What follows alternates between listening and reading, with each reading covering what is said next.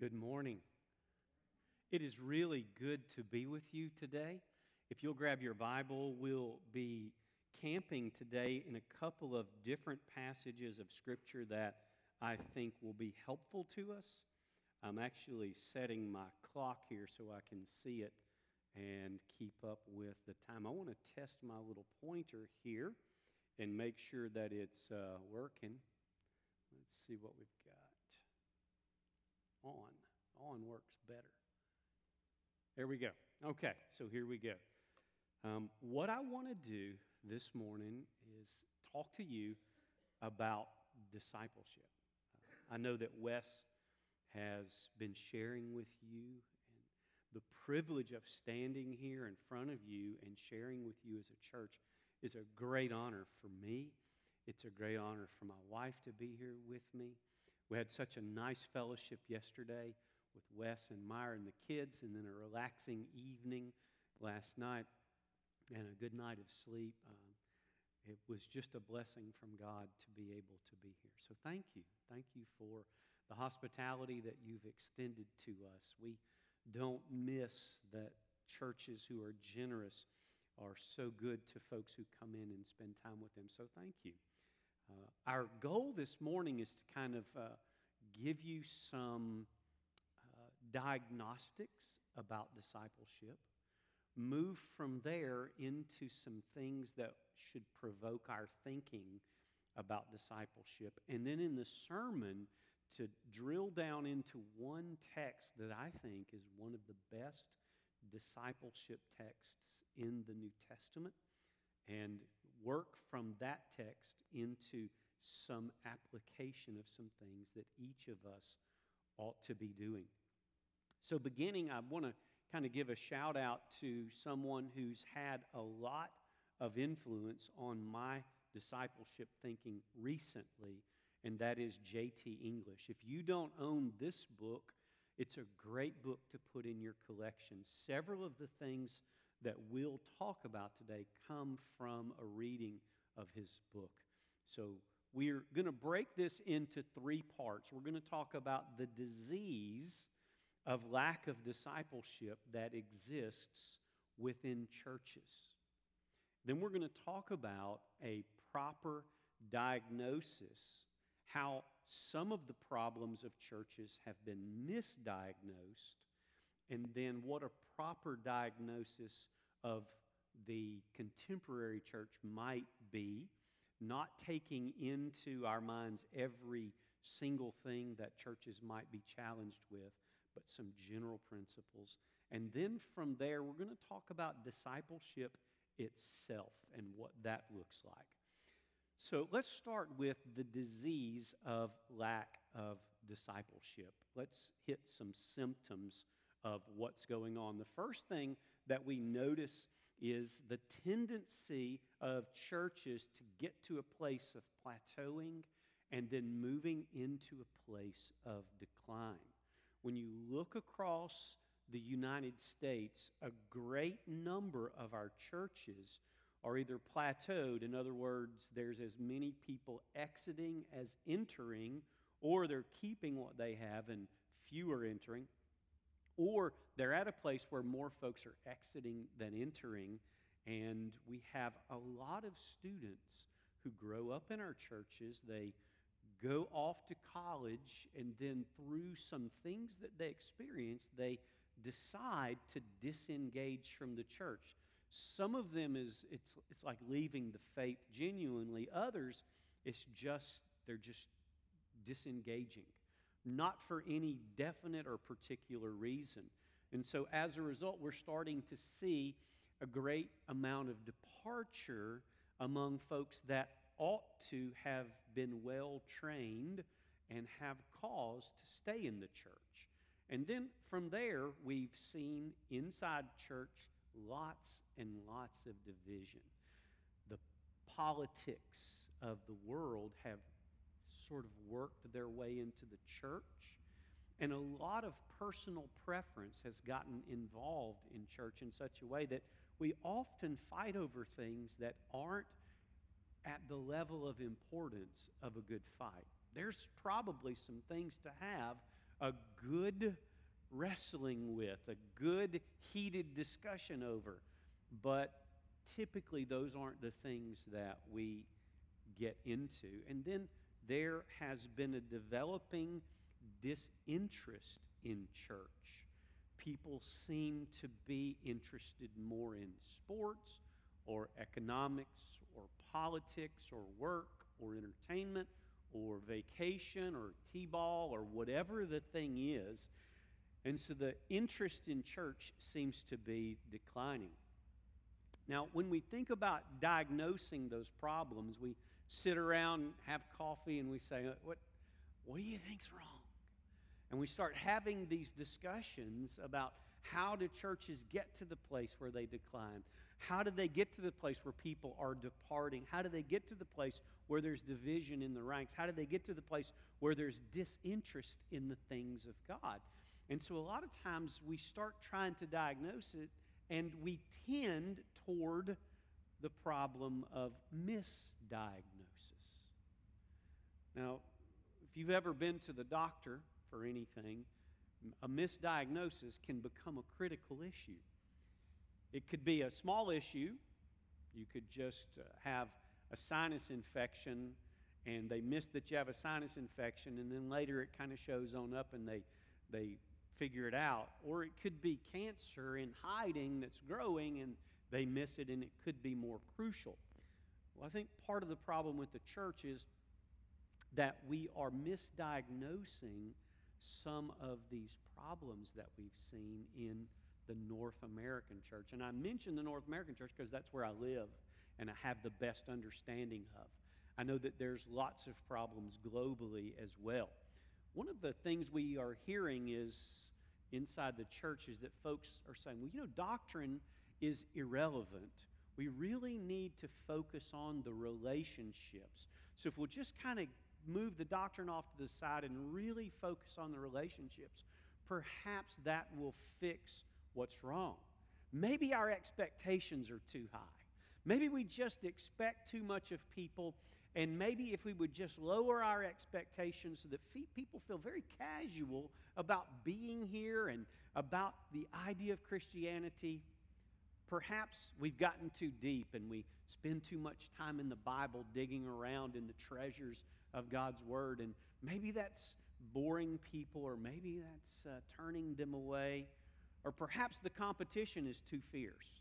Maybe T ball is more exciting, and maybe travel ball is more inviting, and maybe the bars and the nightclubs, and maybe the home church watching it on television is more comfortable. Maybe the competition is just too fierce. We can't stand up under it. Yesterday, we arrived in Baton Rouge, and uh, we stayed in the Hyatt, and right there by the mall, and I noticed that Ralph and Kacoo's was closed. And I thought, are you kidding? They used to be the standard of good Louisiana seafood. I remember living in New Orleans, and it was just the highlight. If you could save up enough money to go and have a meal at Ralph and Kacoo's as a seminary student, that was a really big deal. And my mom was crazy about it. But somehow their competition really did get too fierce, and whatever happened put them out of business. And that was a really hard thing to see. And so I think maybe the church has a little bit of a consumer mindset. And, and we're thinking more in terms of the competition. Maybe, maybe it's just too strong for us. We can't stand up to all that the world has to offer. And so, as a result, because of misdiagnosis, churches may tend to ask people to come and earn a participation award. Now, that's become popular after I was a kid. When I was a kid, you didn't get a trophy if your team didn't win. If your team was not the winning team, they weren't handing out trophies. The trophies were for the number one top team, the number two, the runner up, and then occasionally number three might get something, and all the rest of the team stood around and just looked.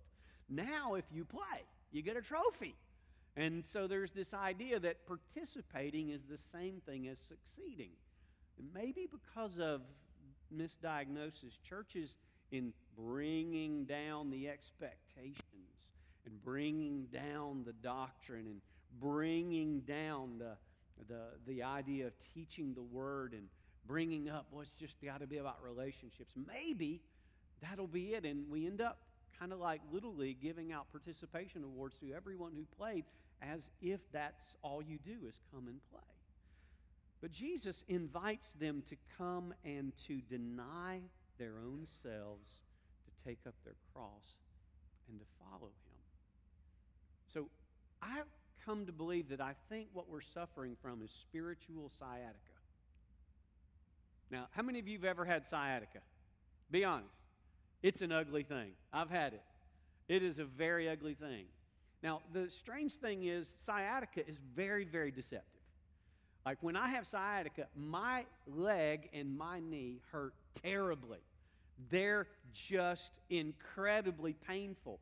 And it aches and aches. I can't sleep when I have it. When I'm sitting and driving, I can't find a comfortable position. And all the pain is in my leg. But if the doctor went to work on my leg, those of you who have sciatica, how much is going to be accomplished?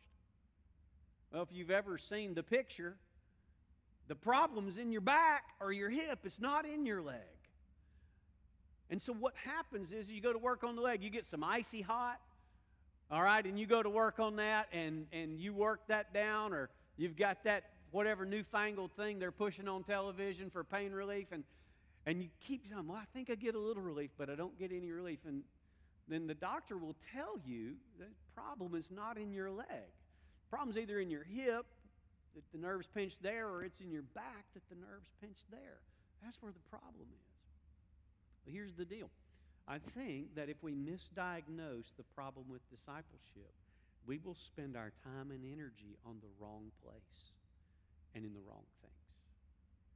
And that takes up resources and time and focus. And it steals away the opportunity to go to work on the things that we ought to. And so, if we misdiagnose, if we begin to think that the gospel and the depths of the mysteries of God are irrelevant, if we begin to think that the expectations that Jesus gives clearly are too high, that we've gotten too deep in probing the riches of the mystery of Christ, or if we think we're too weak to face up to T ball, then we've misdiagnosed and we're likely going to work our time, energy, and resources in the wrong place. And that will lead to more trouble down the road. So let's talk about some proper diagnoses. And these are from J.T. English's book and some other research that we've done. Let's begin with this primary one. I believe that this is the top one glory hidden. Now imagine you're getting your kids ready to go to somewhere like Disney World. I don't know what your thing is. Some people's thing is Disney World. Some people's thing is the mountains. Some people's thing is the beach. Some go out to the, what is it, Lone Wolf Lodge or whatever that is. Forget the name of it. There's lots of things that you're thing. Now imagine you're got, you've got small kids. This happened to us. We were going to take my two girls buy a gift from my family after Katrina to Disney World. And this was a big deal. They had never been. Sherry and I went during our honeymoon, and our girls were, I think, 9 and 12 at the time, more or less. Uh, and it was a great time for them to go and enjoy. My family paid for a full week there, along with a full week on the beach in Destin on the way there. So two weeks is awesome. Imagine that I approached it like this. I sat down with my girls and I said to them, Now, Laney and Laurel, we're about to go on a trip. And here's the deal you've got to spend about 13 hours in seatbelts.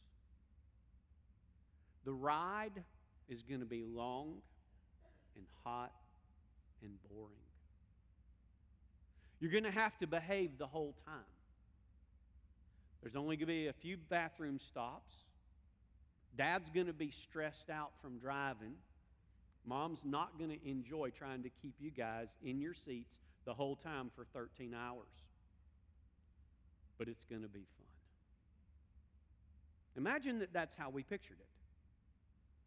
The girls really wouldn't be very excited about this trip because we just described it as a mood and as a bunch of rules. I think part of Christianity's problem is that that's how we've been describing Jesus. Rather than describing the glories of who he is. If you could have come to my house when we were getting ready to go to Disney World, I want to tell you, all we talked about was the mouse. We're going to see the mouse. That's my family saying, we're going to go see the mouse. And it is an enchanted land. Your mom and I went there on our honeymoon. It is one of the most fun places we've ever been. They've got all these food ex- uh, exhibitions and places you can go and things to do. Everything's paid for. It's totally, we don't have to pay a single thing. It's going to be the most fun that our family's probably ever had in one week. Then we're going to spend a whole week on the beaches of Destin where the water is like emerald blue and the sand is white and you can look out and you can see fish swimming in the waves, and we'll eat seafood at night to your heart's content. That's a real different picture. Because we're sharing the glories of something rather than all the rules and regulations and all the stipulations. And I believe part of our challenge has been that we have not really manifested to our people, our children, our families, our disciples, the glories of Jesus. Jesus describes when he shows up and establishes his kingdom. He says, When the Son of Man comes in all his glory and all the angels with him, then he will sit on his glorious throne. So he comes in all of his glory and he's going to sit on his glorious throne. When is the last time you talked about that kind of glory with anyone? It's going to be so awe inspiring, breathtaking. Nothing we've ever seen, done, or beheld will even have close comparison. It's going to be amazing, breathtaking. It's a face plant. You're going to fall on your face in the presence of this glory.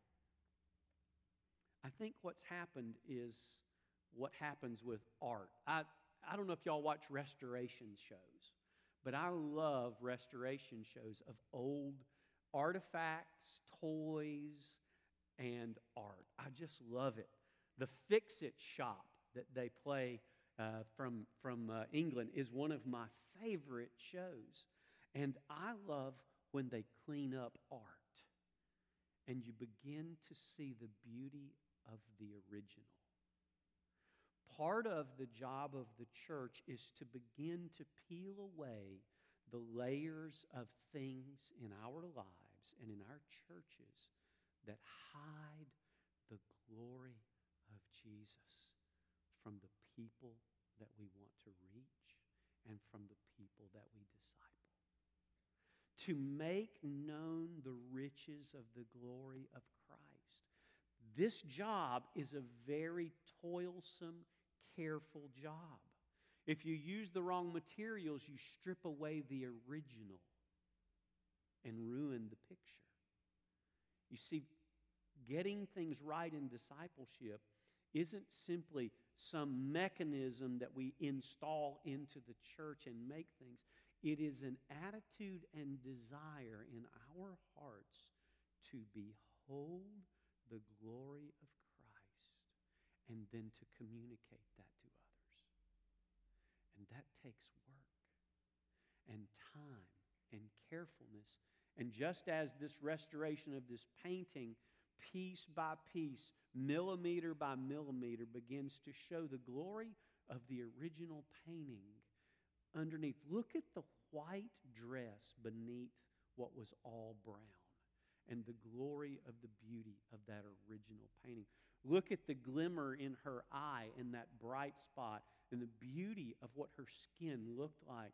You see that because it's there to be seen, but we have to work to uncover what has been done to hide it. And so part of our job in discipleship is working really hard to want to see the glory of Christ personally and then to show that glory through our work. We see the Word became flesh and dwelt among us. We observed His glory, the glory as of the one and only from the Father, full of grace and truth.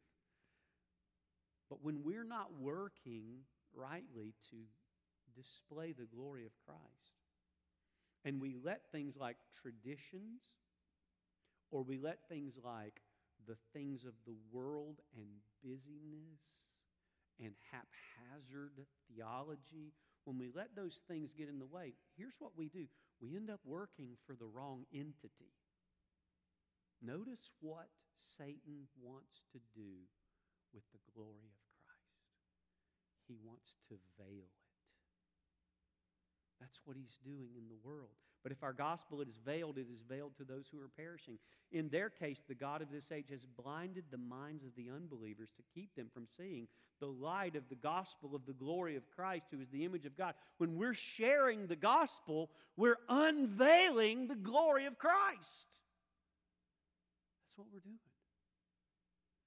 We're working back these layers of how people have thought Christ looked and how church looked and how devotion looked and how eternity looked. And we're working away those things that are hiding the beautiful details of who Christ is. And so our job is to work hard to make this revelation. I have to hustle to get through what I want to cover today. So, second diagnosis that's proper is that discipleship has been too shallow. Now, I don't know if you've thought this through, but how many years of ministry did Jesus have on earth? Three. Everybody kind of pretty much agrees, more or less three years. What was the one thing he spent those three years doing? Making disciples. So when God comes to earth and spends three years, God the Son, second person of the Holy Trinity, takes on flesh and blood, lives these 30 years of preparation, and then gets three years of ministry, he devotes his three years to this task making disciples. It's not the only thing he did, but it's the primary thing other than the atonement that he did. And so, if it was worth Jesus' time and focus and his energy and his, his very pointed um, uh, declarations, then we don't have time for shallow discipleship. We are called to tell things exactly that Jesus said. Jesus said to his disciples, If anyone wants to come after me, let him deny himself, take up his cross, and follow me. For whoever wants to save his life will lose it, but whoever loses his life because of me will find it. That's not shallow, my brothers and sisters. That's profound. This is Jesus looking right at you and saying, There's only one way of discipleship it's the way of self sacrifice and self denial. But the glory that you're going to behold is worth it.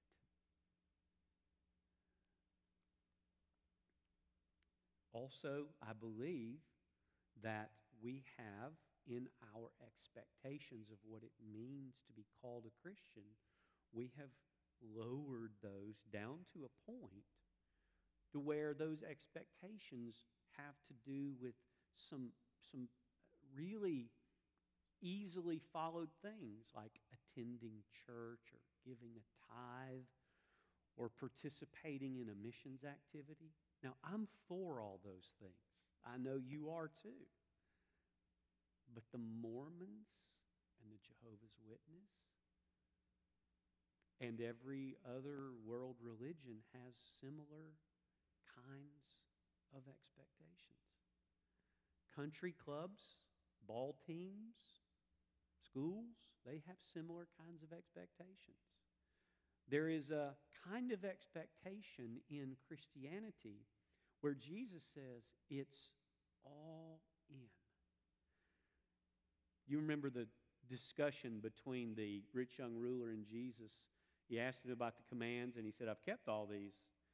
He said, What do I still lack? He said, If you want to be perfect, Jesus said to him, Go and sell all your belongings and give to the poor. You will have treasure in heaven. Then come and follow me. And when the man heard that, he was grieving because he had many possessions. Now, Jesus doesn't say the same thing about things to everyone, but he says the same thing to everyone. Take up your cross, deny yourself, and follow me. So it's an all in kind of movement where the expectations are full commitment, life to Christ. In fact, Jesus said very strong statement in the same way therefore every one of you who does not renounce all his possessions cannot be my disciple in this moment he didn't tell him to give it away he just said you have to just lay claim of ownership off of your stuff and give that claim of ownership to god you have to renounce that it all belongs to him it, it, it renounce, renounce the idea that it all belongs to you and announce that it all belongs to him and so these expectations are, are very high. Finally, one of the challenges that we have fallen into is that we've worked ourselves in churches into what we call a, a consumer strategy. Most churches are vying to be popular to bring in the people who already want to come. I want you to think that through for a minute. In other words, there's a set of consumers out there in our community who already want to go to church. And what do we want to do? Well, we want to be better than the church down the road, so we'll get them. And maybe they'll come here from that church if we'll offer them something that that other church doesn't offer or do it in a better way. And churches begin to compete with each other. I loved, we have a thing called the Tri Church Thanksgiving service at our church. We haven't done it since COVID, but before that, three of the larger churches in our area would get together and we would celebrate Thanksgiving together. And we would, one church would host, the other church would provide music, the other one would provide the meal, and the other one would provide the preacher. And then we would rotate that around the churches. And Stuart Holloway, who's pastor of First Baptist Pineville, said a very bold thing to the three largest churches in our area when he gathered together between these three churches and he looked at the crowd that was there that day and he said, If everybody here would tell the truth, most everybody in this room has been a member at some point in all three of our churches. And it was true. Because those three churches have kind of vied for the available personnel in the community. That's not really a great thing to be known for. Jesus wasn't trying to shift one group of disciples to another he was making disciples. And, and so we end up making an error if we build our strategy as a competition for consumers so that we're offering things to get people and lure them from other churches. In fact, this is what will happen if we develop that mindset. For the time will come when people will not tolerate sound doctrine, but according to their own desires, they will multiply teachers for themselves because they have an itch to hear what they want to hear. Now, before you jump on that too quick, this is true of all of us. It's just how it is. We play the music we want to play when we get in our car because we want to hear what we want to hear. Somebody gets in, changes the radio station in your car, what do you do? You're like, what are you doing? And, and this really works out well between teens and adults. I was kind of that dad that um, my kids were always saying, Turn the music down, Dad. Um, my daughter Laurel doesn't like it loud now. My daughter Lainey does like it loud.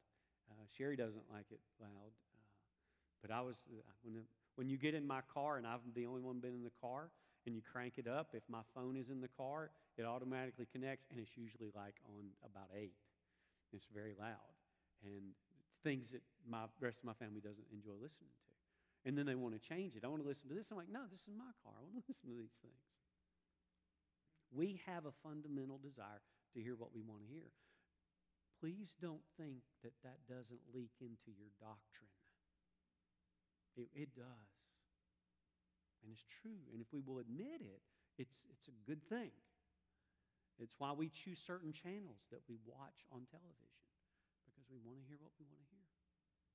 And we tend to want to hear what we are already disposed to and agree with. Jesus said so many things that were really hard for us.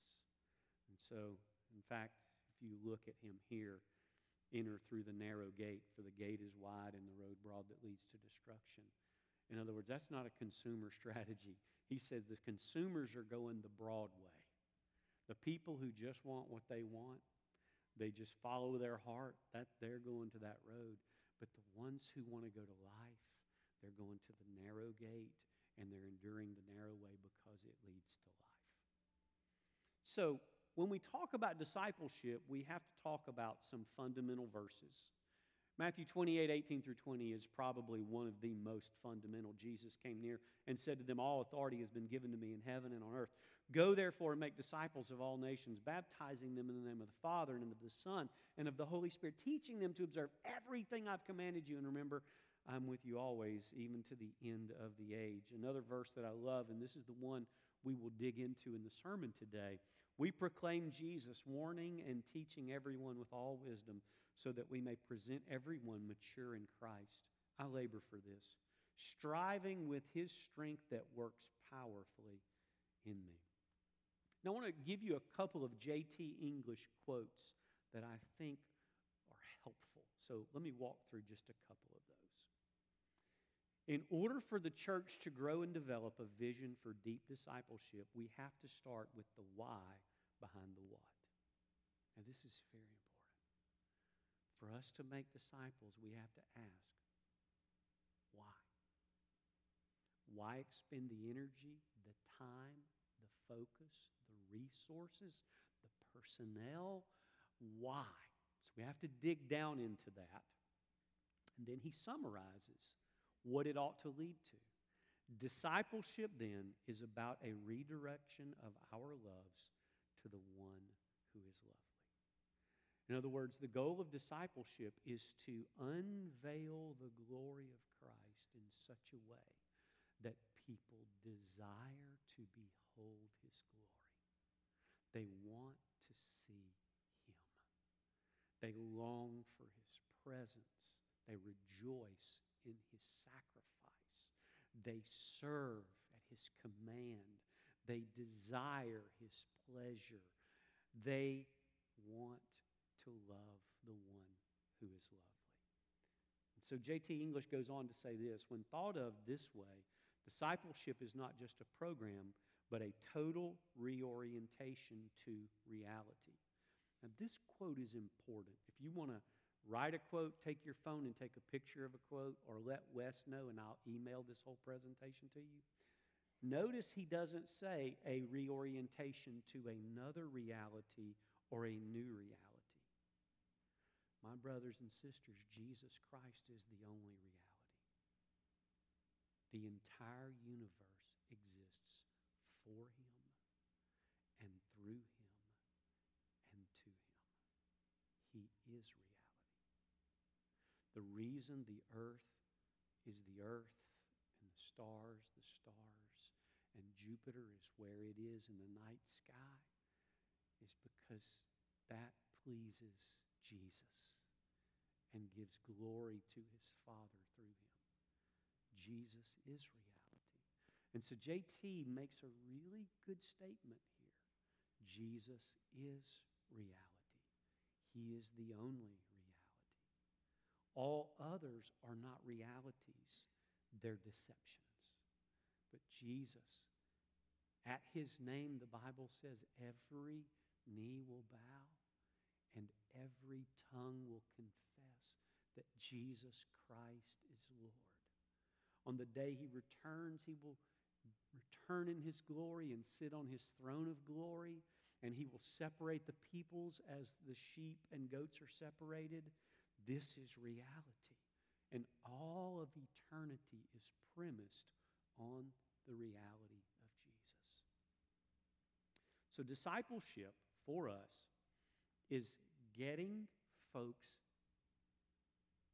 to a place where they begin to behold the glory of Jesus and desire that glory and his presence. It's a labor of focus not on the church, the church is important, bride of Christ, but on Christ Himself. Now, JT says two statements here that are keepers. The first one is one of my greatest fears as a pastor is the idea that people may be satisfied with the church but bored with Jesus. Now, I can tell you I've been there. I have. And if we can make candid admissions about it, it'll help us. I've been there. I've been to the bored with Jesus station of life. And it's a horrible place to be. It's almost depressing. But here, the idea is that we're not trying to build a church so that people will be satisfied with church, but they'll be desirous of the glory of Christ Himself.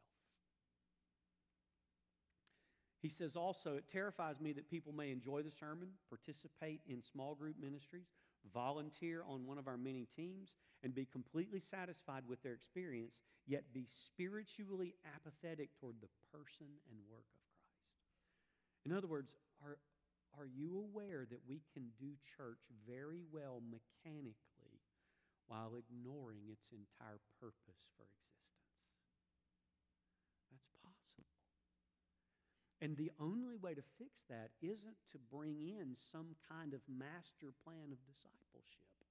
It is to build a kind of discipleship that brings attention and focus to Christ and His work so that we may be pleased to see His glory. When I preached at the pulpit in Elysian Fields Avenue Baptist Church in New Orleans, there was a little plaque that was on there that said, We would see Jesus. And it was a quote, of course, from the King James of the folks who were wanting to see Christ. And they said, We would see Jesus. It's the idea of that's who we desire to see. And it was a reminder when we spoke that that's who should be displayed is Christ. So let's talk just a couple of minutes about where discipleship should occur. I think we know this one, but it's the local church. Now, groups like the Navigators and Campus Crusade for Christ and so many other organizations that are often referred to as parachurch organizations, they're great. But the church is the place discipleship should occur. The local church is the visible and situated place, adopted family of God, people, that is being equipped for mission and Christ likeness, purpose, through the indwelling and empowering ministry of the Holy Spirit. God's presence. So, what I want to do is, I want to give you a hint of what I'm talking about. I'm going to do it quickly, but maybe it can lay some groundwork for your thought process about okay, how, how would I like to make disciples. So, how did Matthew seek to follow the call to make disciples? When you read Matthew 28 18 through 20, you're reading a quote at the end of his book that the whole book was written to accomplish. You see, Matthew wrote the book to make disciples. And therefore, when you read the book of Matthew, there's a pretty good strategy revealed. And we broke it down at Kingsville into basically three parts of understanding why we do it and based on Matthew. The first thing that Matthew does when he starts his gospel is he spends four chapters before he, Jesus calls any disciples. He spends four chapters explaining why Jesus is worthy. We're going to touch on that in just a minute. And so, Jesus is worthy. Second thing that Matthew is going to make us understand through Jesus' teaching is that the journey of following Jesus is worth it. This thing called discipleship, where we follow Jesus, where we enter the narrow gate and we go through the, the very difficult path, it's worth it because of what it leads to. It leads to life, it leads to the presence of God among his people for all of eternity. And so Matthew starts the book by saying Jesus is worthy, and then he begins to show all the ways that Jesus explains that the journey is worth it. Almost every single parable that Jesus tells has some concept of reward built into it. Because that's what makes the journey worth it is the reward at the end. And the reward that we receive is Christ Himself. God is the gospel. The gift that God has given you through the gospel is Himself. And then finally, that the job is worthwhile. So I think of G- discipleship in, in three ways Jesus and his worthiness, the journey that is worth it, and the job of making disciples that is worthwhile. So at our church, the thing we try to say to ourselves is this we make disciples because Jesus is worthy, because the journey is worth it, and because the job is worthwhile. That's what we preach to ourselves about our, our task of discipleship. Now, I'm going to give you just a flavor of that in Matthew. When Matthew writes his gospel, you've got four chapters before a single disciple is called, midway or toward the end of chapter 4. And those four chapters are packed with the doctrine of the glory of Christ. In other words, what Matthew is going to do is he's going to reveal to you the glory of the Messiah.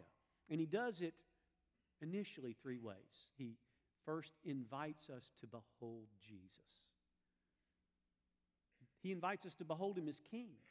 When he introduces Jesus to us over and over and over again, look at Matthew chapter 1. Just open your Bible and just if you read chapter 1 and chapter 2 over and over again, what you're going to hear is the word Christ.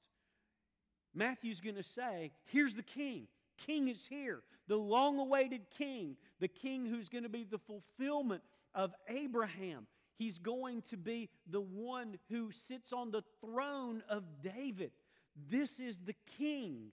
He is the one. And so he calls him at the birth, the birth of Jesus the King, the anointed, the Messiah, came about this way. So, what Matthew going to do? He opens his gospel with saying, You know what you guys need to see? The glory of Jesus. He's. He's the long awaited King. I love in Lord of the Rings when the King is finally revealed. And there's that moment, he's behind these banners, and the banners open, and the king is there. And it always gives me this little chill of the moment. Listen, my brothers and sisters, the king is going to be revealed. And there's nothing in your life that you've ever experienced that's even come close to that moment. Nothing. And so, the birth of Jesus, the king, and so he wants you to behold Jesus as king. Let me hustle through this. He wants you also to behold him as Savior.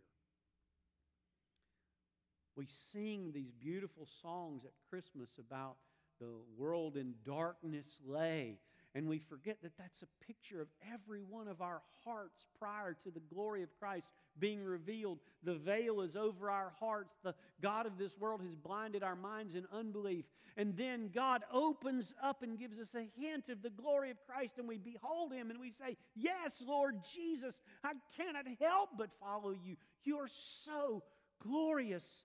And that's just a hint of Him as Savior. She will give birth to a son. You're to name him Jesus because he will save his people from their sins. And so Matthew, in writing his gospel, says, You guys want to know why I followed him?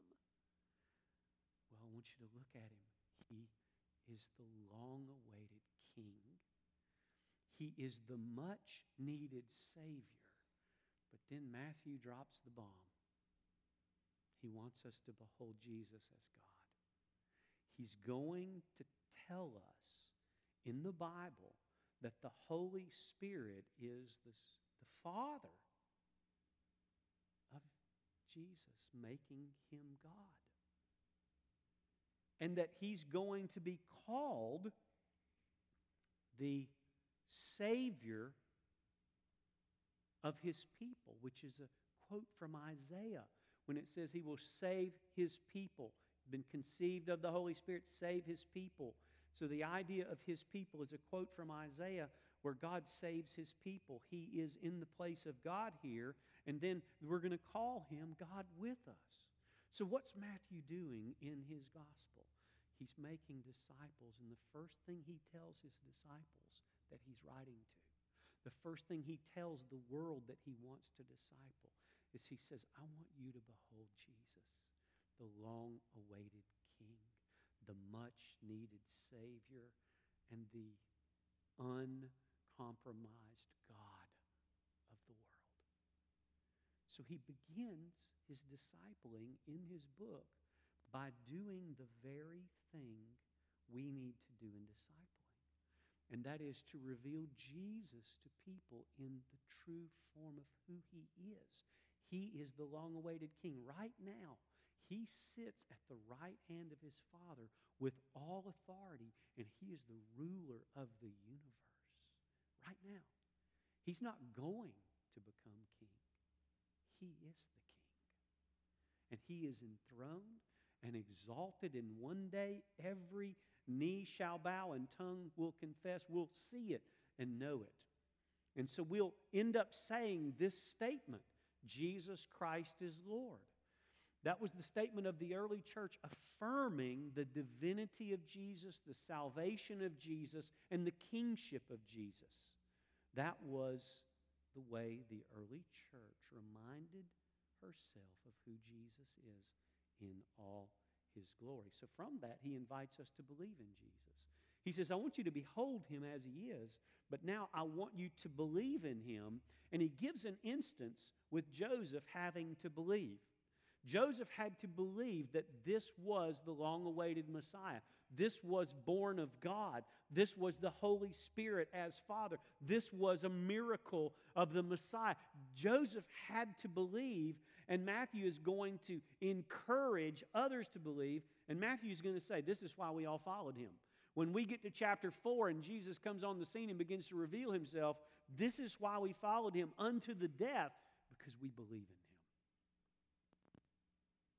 And then finally, he, he invites us to belong to Jesus. Notice this verse save his people. Who? Uh, uh, for some reason, this didn't come through. Uh, it should be highlighted there his people, because he will save his people. If we belong to Jesus, we are a part of his people. I want you to think for just a second. We've covered this idea of discipleship, talked about some diagnoses, misdiagnoses, proper diagnosis. And the top thing that we said is that the glory has been hidden. And that if we can get back to discipling that brings people to see the glory of Jesus, that's our task, then Matthew gives us a great picture of doing that by saying, hey, let me show you. I'll start with behold him, he's the king. Behold him, he's the Savior. Oh, behold him, He's God. And they present Jesus, he presents Jesus in this absolutely beautiful way. I'm going to finish with some things that we did at our church. I'm going to hustle through them and bring us to an end. We've got about four or five minutes. Here we go. Now, if you'll look carefully here, uh, you've got a vineyard. Uh, you'll notice uh, grapes and you'll notice vines, you'll notice leaves. But what's the other thing that you can see? Does anybody know what, what, what else is there? Say again? That's it. A trellis. The trellis is the wires that you see. All right, now I want you to think of discipleship in this way. The trellis and the vine have a, a unique relationship. If the trellis isn't there, the vine will grow out onto the ground, but it will become very unhealthy because all the fruit will lay on the ground. It, it, it, it will not reproduce as it ought to. It will not be as healthy. It allows the bugs to get on there. There's all kinds of problems that come. So the trellis doesn't cause the growth. The growth has to come from the. So when you look at John 15, Jesus says, I'm the vine, you're the branches. In other words, your relationship with Christ is a God ordained, God born, God created uh, uh, God powered event. He's the one that, that gives life to you. So that's an organic thing. Churches can't control that. They can foster it, encourage it, but they can't control that. But what churches can be is very good trellises for the believers to grow and bear fruit. So we began building some trellises at Kingsville. I just want to tell you about a simple way to look at it. We decided to look at four core values for our church based on we make disciples because Jesus is worthy, the journey is worth it, and the job is worthwhile. And here are our four core values. The first core value is knowing God. The entire universe exists for this purpose, that God may be known. When you think about it, God made himself known through creation, through our consciences, through his commands, perfectly through Christ, and evangelistically and worshipfully through the church. He's made himself known. He wants people to know him. So, our first work in our church is that people know God, that we know God and others know him. Second is that by knowing him, we begin to grow in his likeness. Third, by growing in his likeness, we begin to show other people through the fruit of the Spirit and through worship what he is like and why he should be treasured and valued. And then we value going, making disciples of others, whether that's across the room to reach out to your child or spouse or sibling, or across the world to reach a people group that have never heard the gospel, a call to going.